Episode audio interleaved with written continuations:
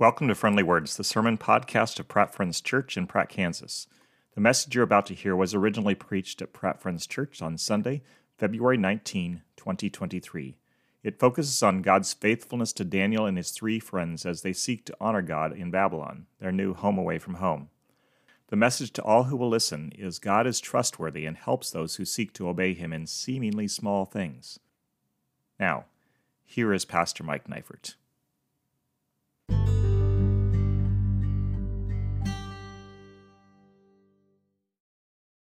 Let me start with a question today. Have any of you ever done a trust fall? If you've ever done a trust fall, you know that you should be a little bit nervous because sometimes your trust in the people who are supposed to catch you is misplaced. It is wise to be just a tad afraid when you are invited to do a trust fall. The first time that I ever did a trust fall, the people at the back kind of let me fall to the ground, and this was not a mic drop that I enjoyed.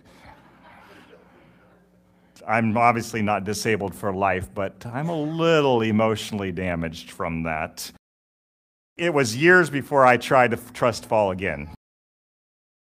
And can I tell you something interesting? When I fell the second time, I mean, years between, when I fell the second time and middle schoolers caught me, I started sobbing.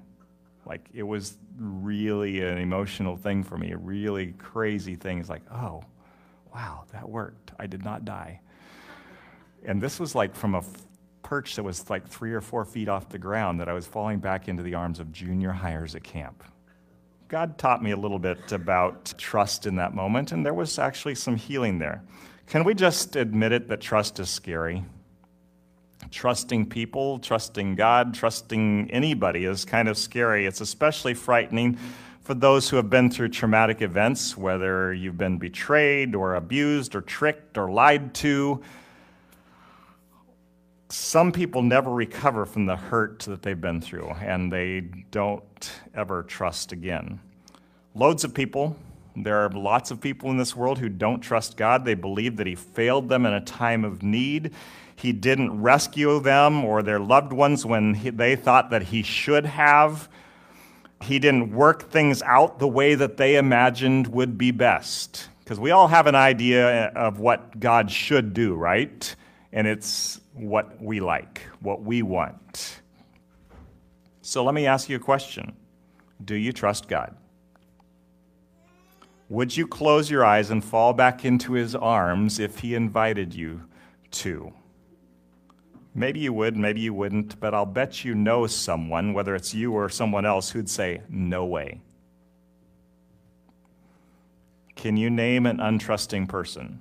Don't do it out loud.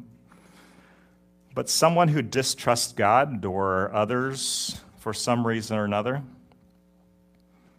This morning, we're going to start off a multi week series on the book of Daniel, or at least on the first six chapters. I haven't decided if I'm going to go beyond chapter six or not, but I know that I wanted to cover the first six chapters, and there's going to be an interruption or two along the way, possibly. I know of a couple things that are possibly coming up. So when that happens, we'll just pick up where we were the week before, and we'll start from there, and we'll get the next segment of the adventure of this young Israelite man's sojourn in a foreign land. And we'll go right back to watching him and his friends learn to trust God. My hope is that you and I will grow in our trust toward God as we read about his past actions. God's going to be our focus as we proceed. We'll look at him and see if he is indeed trustworthy. My prayer as we get started is that each of us will grow in our faith in God each and every week as we watch him act and interact with these young men and with those who are around them. So, would you ask God for a growing trust as you listen? That's what I want for you is to have a growing trust in our trustworthy God. So I'm going to give you just a second to ask right now, and then I'm going to pray. But I want to give you a second to talk to God and say, I want to learn or I want to grow in my trust in you. So let's pray just for a moment. I'm going to give you a moment in silence. And I'm going to allow you to pray, and then I'll pray, and we'll go on from there.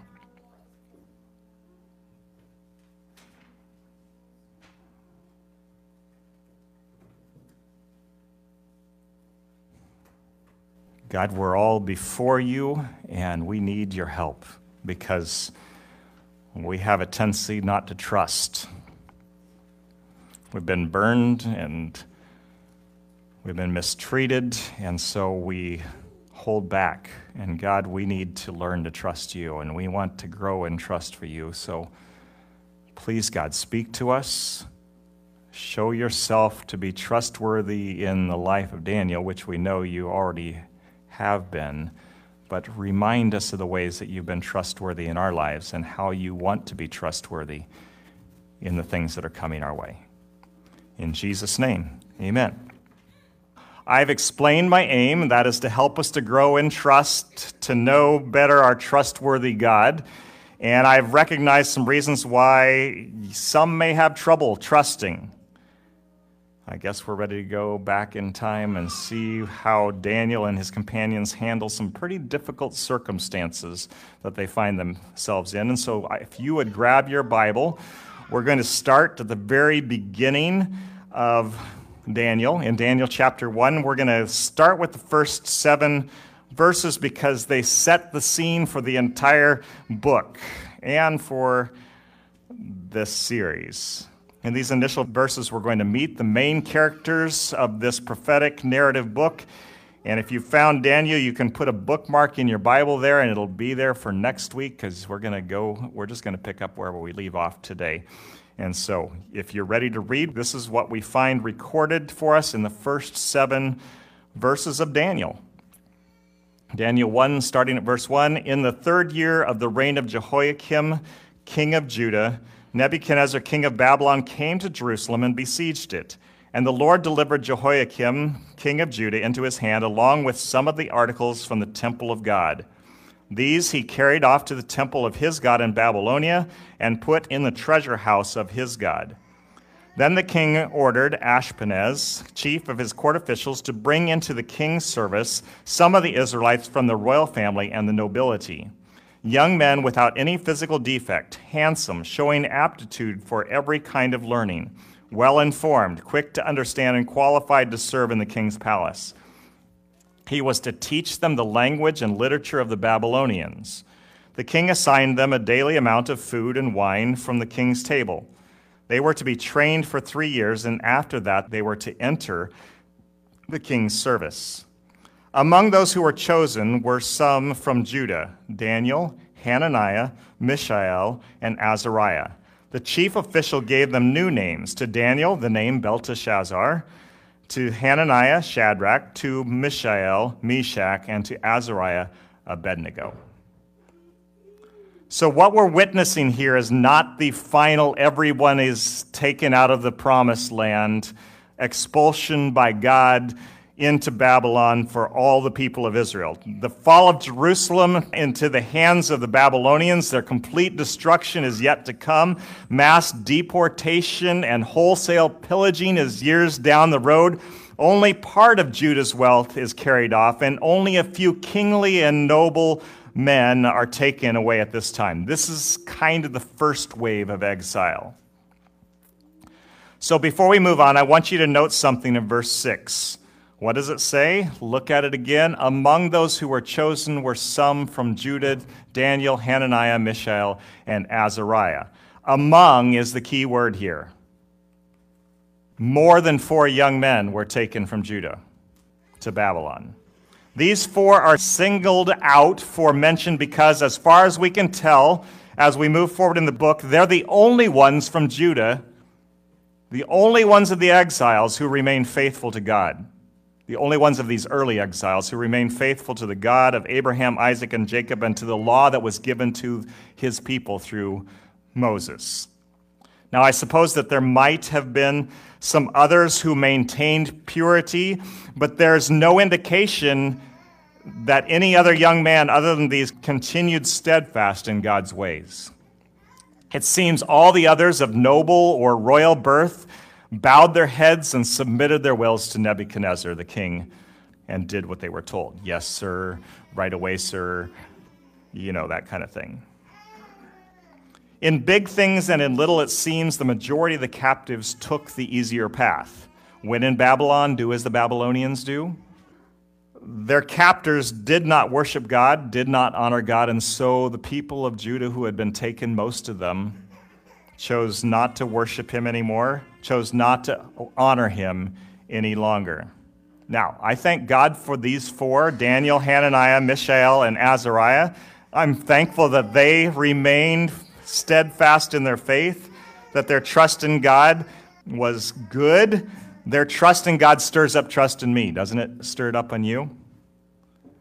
Helps me to see that God is trustworthy. I can resist the pull of the world and follow him because he will see me through. So we're going to read a bit more now.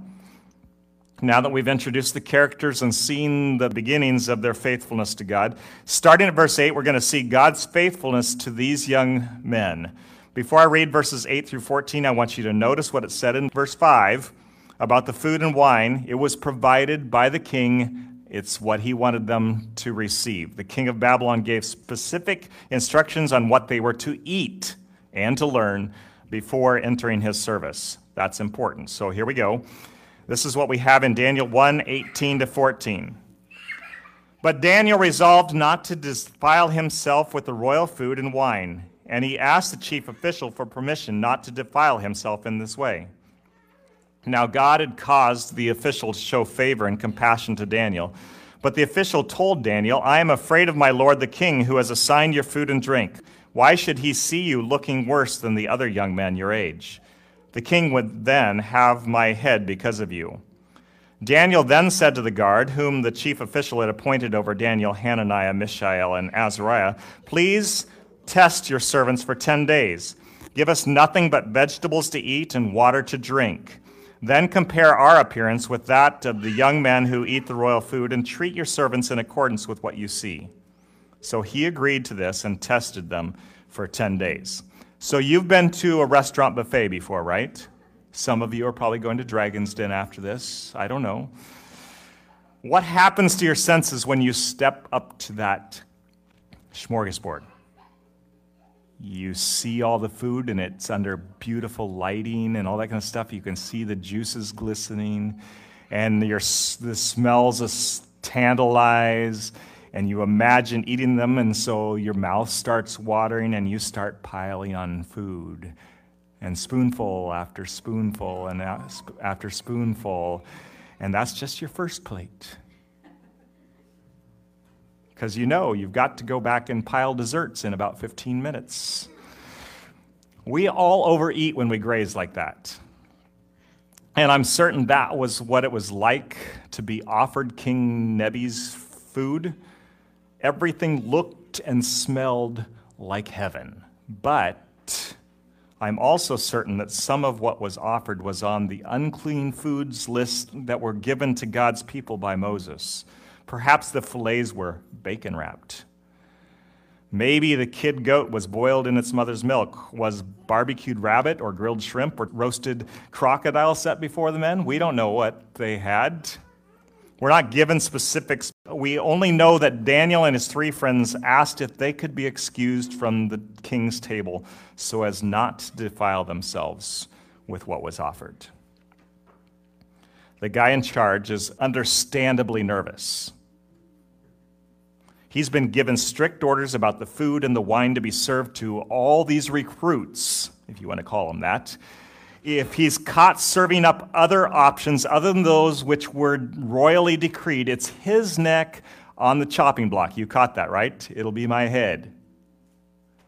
Even today, bad stuff happens to guards who hand out food which is not on the approved uh, list in the prison. Almost five years ago, in October 2018, Fox News and probably others reported a food related incident at a county jail Here's how the article began A Florida correctional officer and his wife were arrested this week for allegedly smuggling McDonald's burgers, chicken wings, and a cell phone into the jail.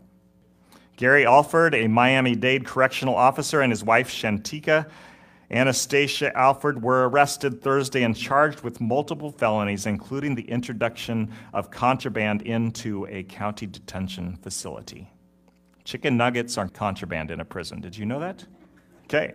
Sadly, I couldn't find a follow up piece that could tell us the fate of Gary and Shantika, what they were sentenced to. Let's just say they probably were treated more humanely in our day than Daniel's guard would have been in that day if the king of Babylon learned of his insubordination.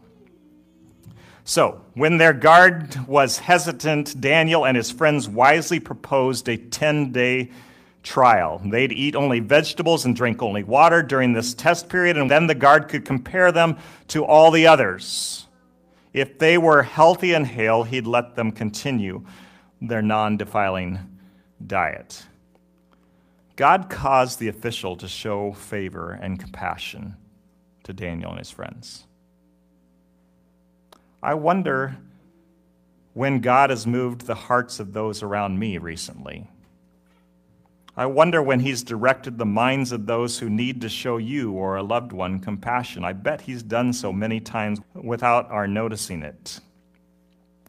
I don't know what all of you think about U.S. immigration policy. I'm not going to get political, and I don't want to get into a debate about this, but I do want you to consider praying for one situation that we're aware of, asking God to move the hearts of government officials and paperwork so that our churches, friends, parents can be approved for admission into our country in time for their son's wedding.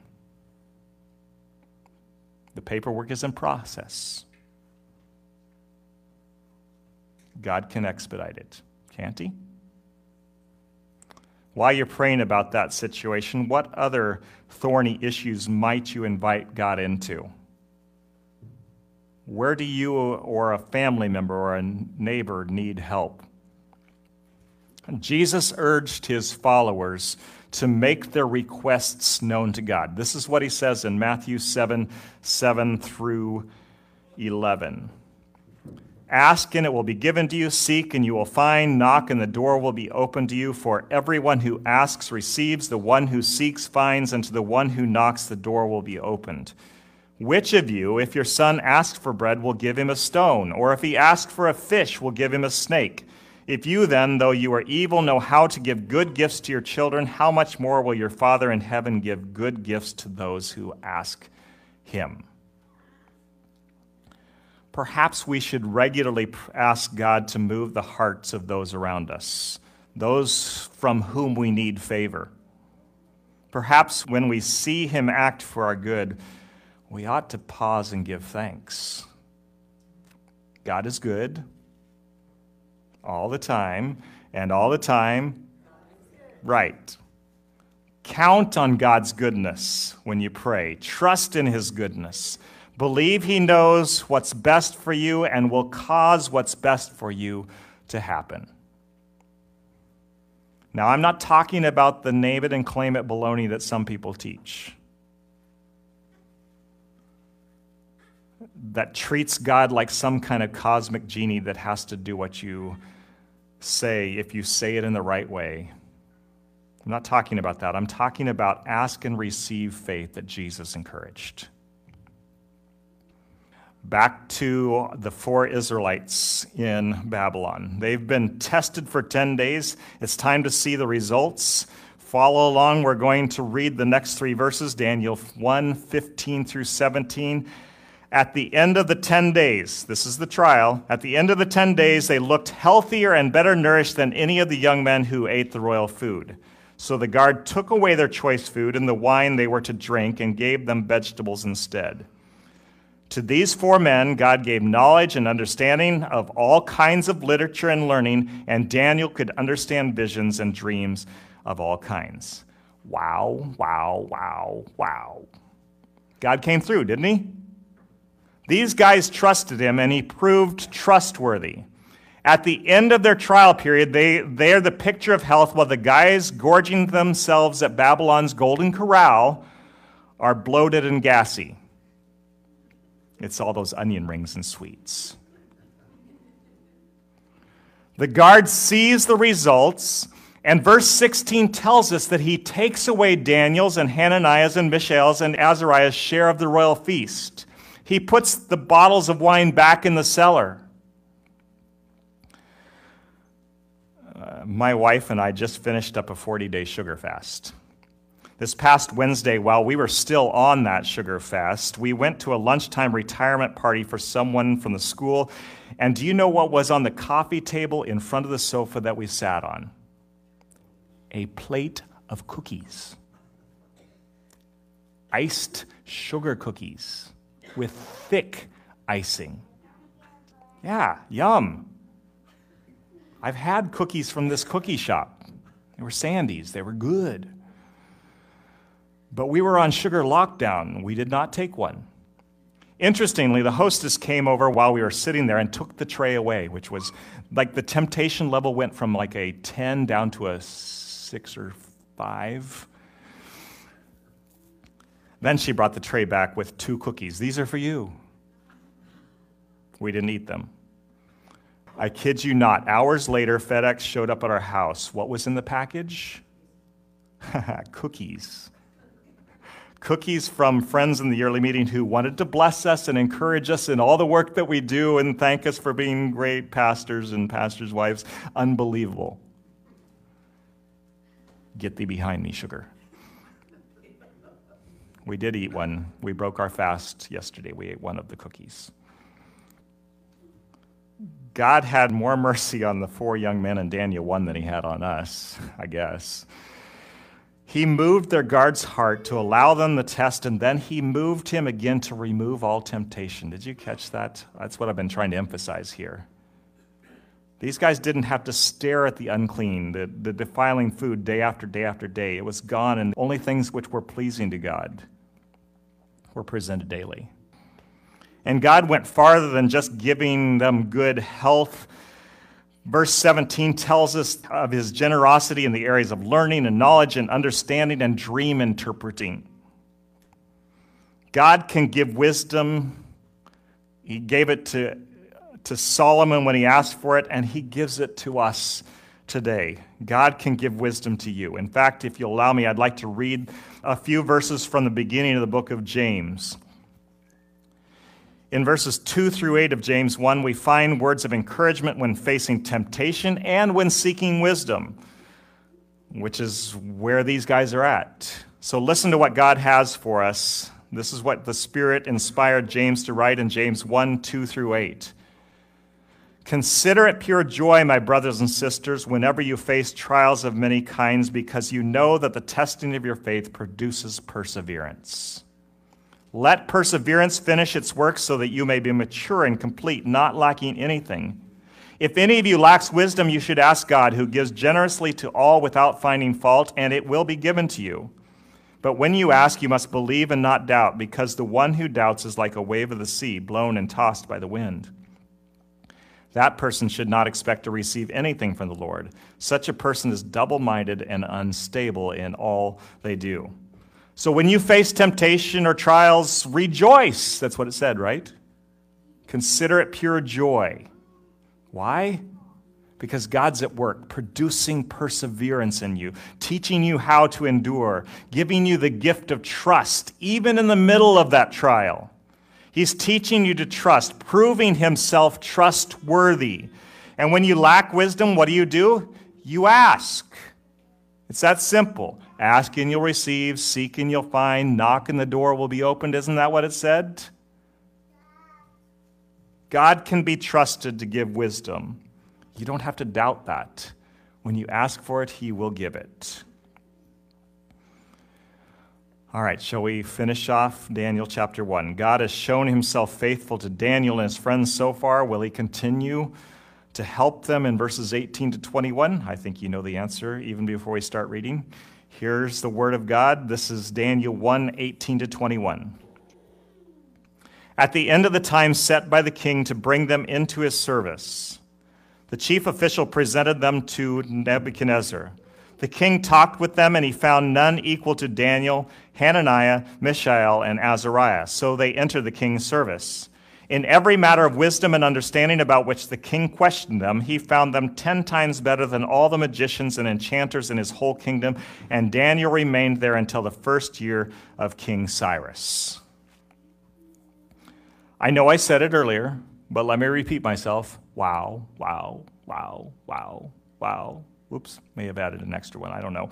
Anyway, the king, unaware of all the things that have transpired earlier, he didn't know about the 10 day fast. He doesn't know about the insubordination of his guard. He doesn't know about the special diet. He does not know anything. He finds these guys to be the smartest of the smarties. He welcomes them into his service, and I think it's safe to assume he treats them royally because he finds them 10 times better than any of the others. Is God moving another man's heart to, to favor his boys? It seems so. God is good. And all the time. Our God is entirely trustworthy.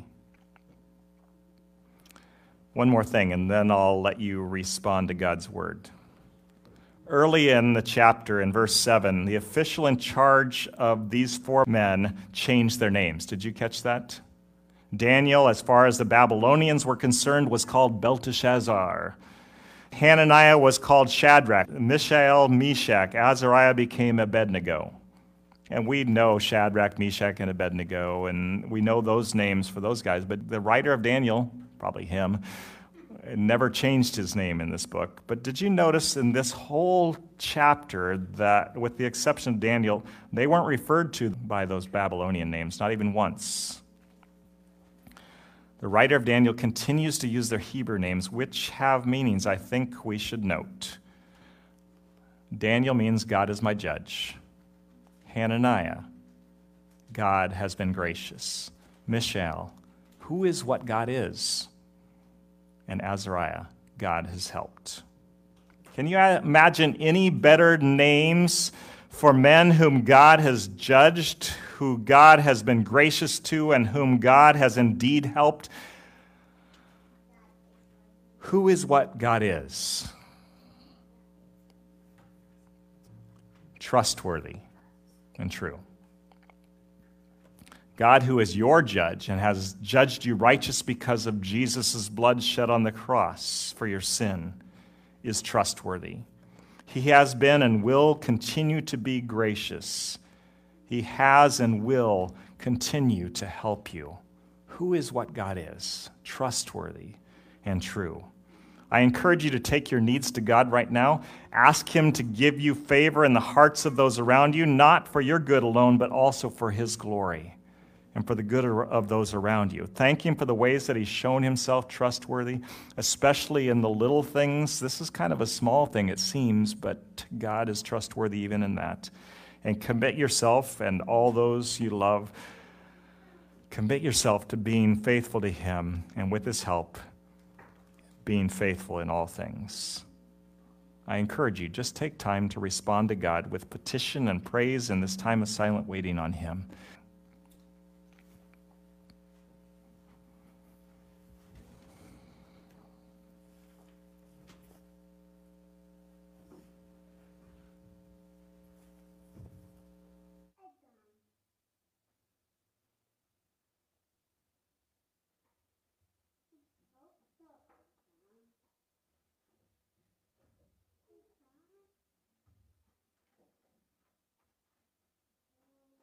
Help us to, to trust you even when things are difficult.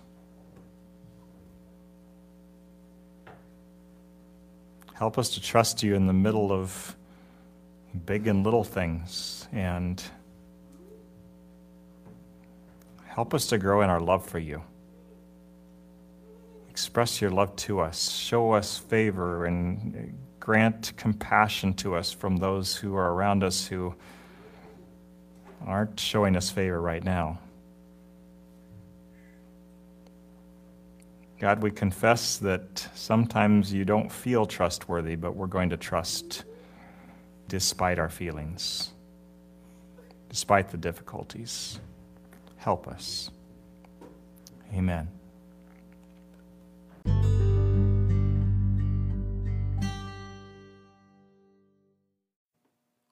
We hope you have been encouraged and challenged by today's sermon.